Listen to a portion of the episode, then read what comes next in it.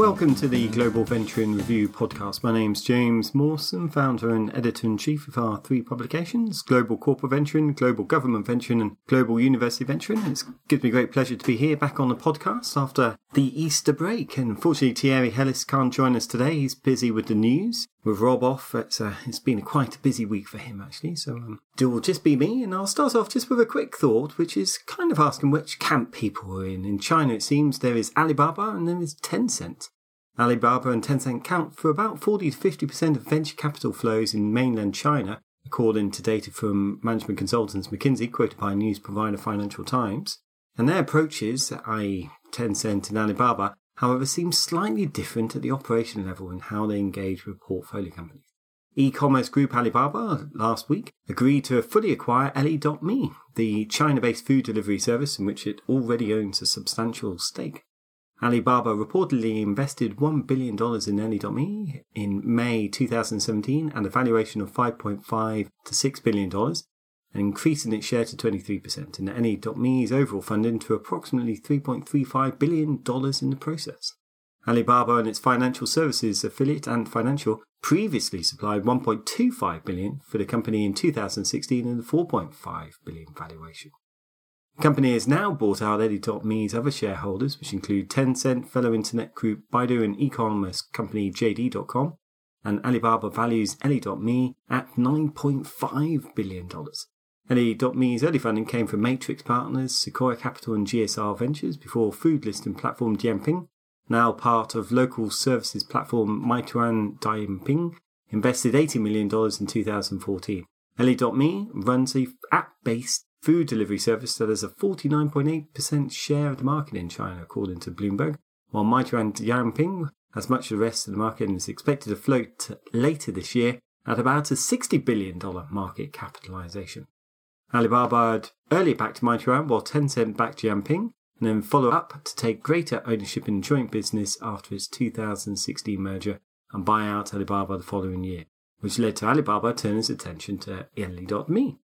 Alibaba previously recently taken over its delivery affiliate Cainiao and putting money into warehouses as well as investing in traditional retailers, including Intime Retail Group Co. and China's largest operator Walmart style hypermarkets.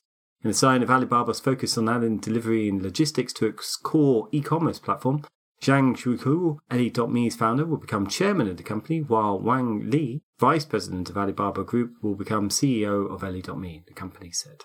Tencent's approach, meanwhile, being to generally eschew full acquisitions and instead leave greater operational control in the hands of its portfolio company executives. Tencent's largest acquisition, $8.6 billion for majority control of Finland based Supercell, left the company in Finland under control of its CEO, Ilkka Paananen, and saw Tencent syndicate its stake with financial investors.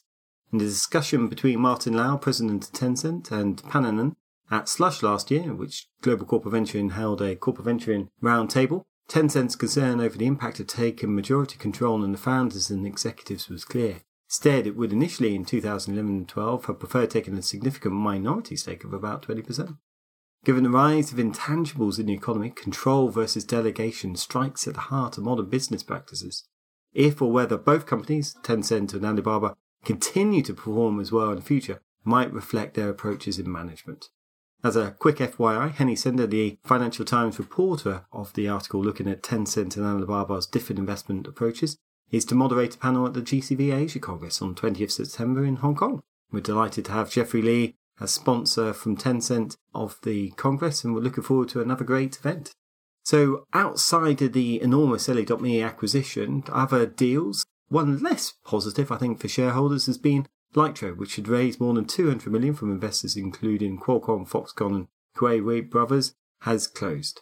It was an advanced camera producer, but uh, fortunately was unable to meet its, uh, its needs, it seems. But most of the other exits have been on the flotation front rather than M&A that have really caught the attention. And Spotify may have gone public in an unusual listing and seen its shares risen to more than $149 each by closing time, was far from the only company seeking its like Spotify had a number of backers, including Access and a host of others, raised a, a small fortune in terms of venture round rounding. But rather than having investment banks set a price based on those they think would buy the shares at the opening, Spotify, in effect, opened it up and said price will be set depending on the average of what people wanted to pay.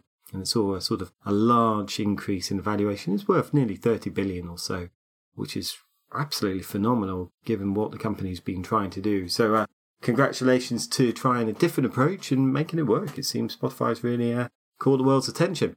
Most of the other IPOs have uh, followed a more traditional route. Homology uh, Medicines, a rare disease treatment developer backed by Novartis, raised $165.6 million in its IPO on Nasdaq after pricing its shares at $16 each. Figure is a solid result for Homology, which had secured some 130 million in equity and debt financing ahead of the flotation, and had initially targeted just 100 million in proceeds. nLight Photonics, a laser technology producer backed by Samsung, has meanwhile filed for an 86.3 million IPO on Nasdaq achieving a rather remarkable feat of securing a ticker symbol LASR, or laser. Filing gave away the company's total equity funding as approximately 175 million, though Samsung, which owned more than 5% before Series G round, is no longer among those largest shareholders. Menlo Ventures, Oak Investment Partners, and Mohr Davidow Ventures are armed for a decent return. They own more than 60% in nLight between them. And Alzheon, a developer of treatments for neurodegenerative disorders such as Alzheimer's disease, and which is backed by Aptus Therapeutics, has set its pricing at 13 to $15 per share, putting the potential proceeds at nearly 86.3 million too. The company has a lead candidate, a treatment for Alzheimer's, ready to go into phase 3 trials, and will use the proceeds to fund the further development of that therapy. Aptus currently holds a 5.2% stake, which is set to drop to 1.7% after the IPO. And in the final exit uh, of IPOs, Unum Therapeutics has listed on NASDAQ, providing exits to Novo, Sanofi, EMS, and Seattle Genetics. It raised 69 million in its flotation. On the fund side, we've seen Coinbase Ventures will invest in early stage digital currency companies, initially without a requirement of formalizing strategic partnerships and potentially backing competitors. While Sofinnova, a VC firm, launched a $340 million fund, Crossover One, which is being backed by CNP Assurances and an unnamed Chinese biopharmaceutical firm, and will target both late stage private and public companies. On the people side, we've seen a host of moves. Siemens Next 47 seen a number of changes, including Ralf Schnell move across to Siemens Financial Services to head up a advisory service for pension funds on their private equity strategies. Next 47 under uh, has seen a number of moves, including the hiring of TJ Rylander, who was the managing partner of In-Q-Tel in October last year, and a number of others. Elsewhere, we've seen Niels Granath, head of investments at Sweden based phone group Telia, has moved to become the senior investment manager for private equity and venture capital at Swisscanto Invest, investment unit owned by Switzerland based Zürcher Kantonalbank. And we see Wade Schaefer has joined corporate venturing group General Motors Venture this month as managing director following the departure of Sherwin Prior to set up a venture capital firm, Blue Victor Capital. Andreas von Richter, who had previously been a partner of Asta Capital, has joined LBBW Ventures as a partner. And meanwhile, Asta has recruited Jerome Jurg as a principal on its investment team to focus on mobility, energy, and industry sectors. And Jurg would be a serial entrepreneur. Meanwhile, Roth has switched from Capnamic to Iris VC firms. They're both backed by lots of corporates, both these VC firms. Roth has spent five years at Capnamic, which includes AXA, Crew, Cisco, De facto, Euroweb, Gelselman, Despicable Masha, Han Air, Helaba, MGO Digital Ventures, and a host of others as limited partners.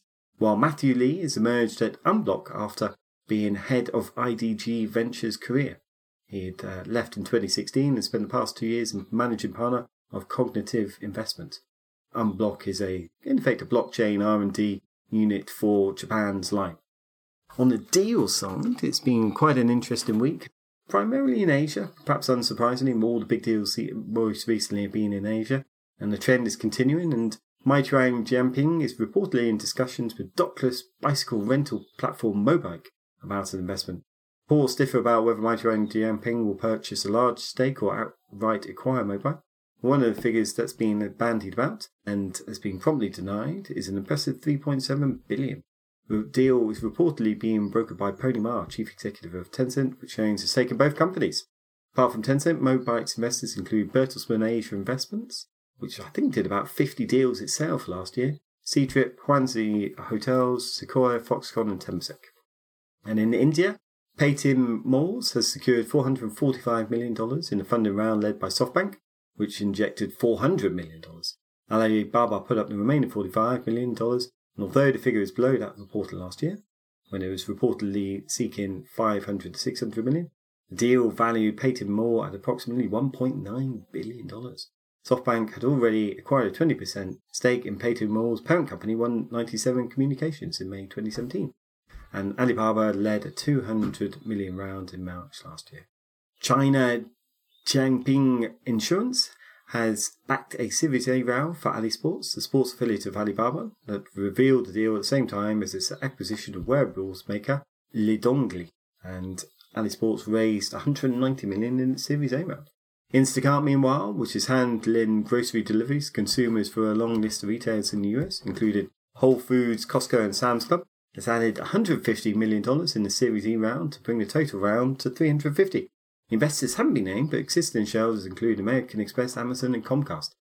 Notably, Instacart is still not disclosing details about its partnership with Whole Foods, which dates from before the retailer was acquired by Amazon.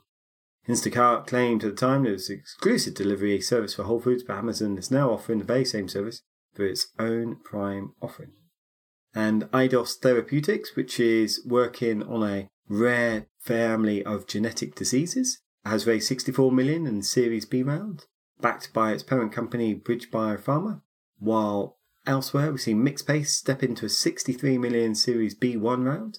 Zhongnan has contributed to round, having previously backed Mixpace's Series A, which is a co-working space provider to allow it to expand into other cities. Tempest, meanwhile, stormed to a $70 million Series B round.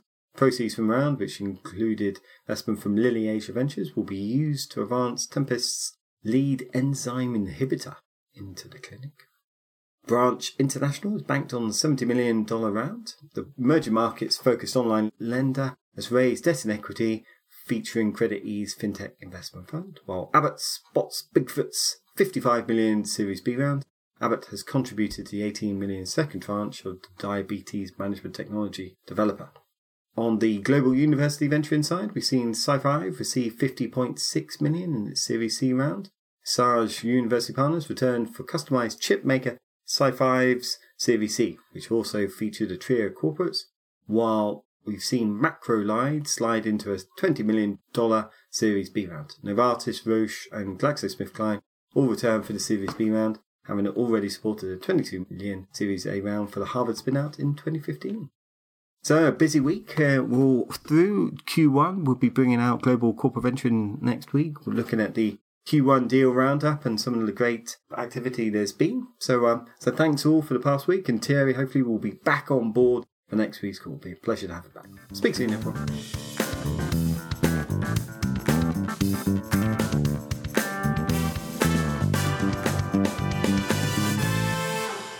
Global Venturing Review was produced by In Ear Production. You can find out more by going to inearproduction.com.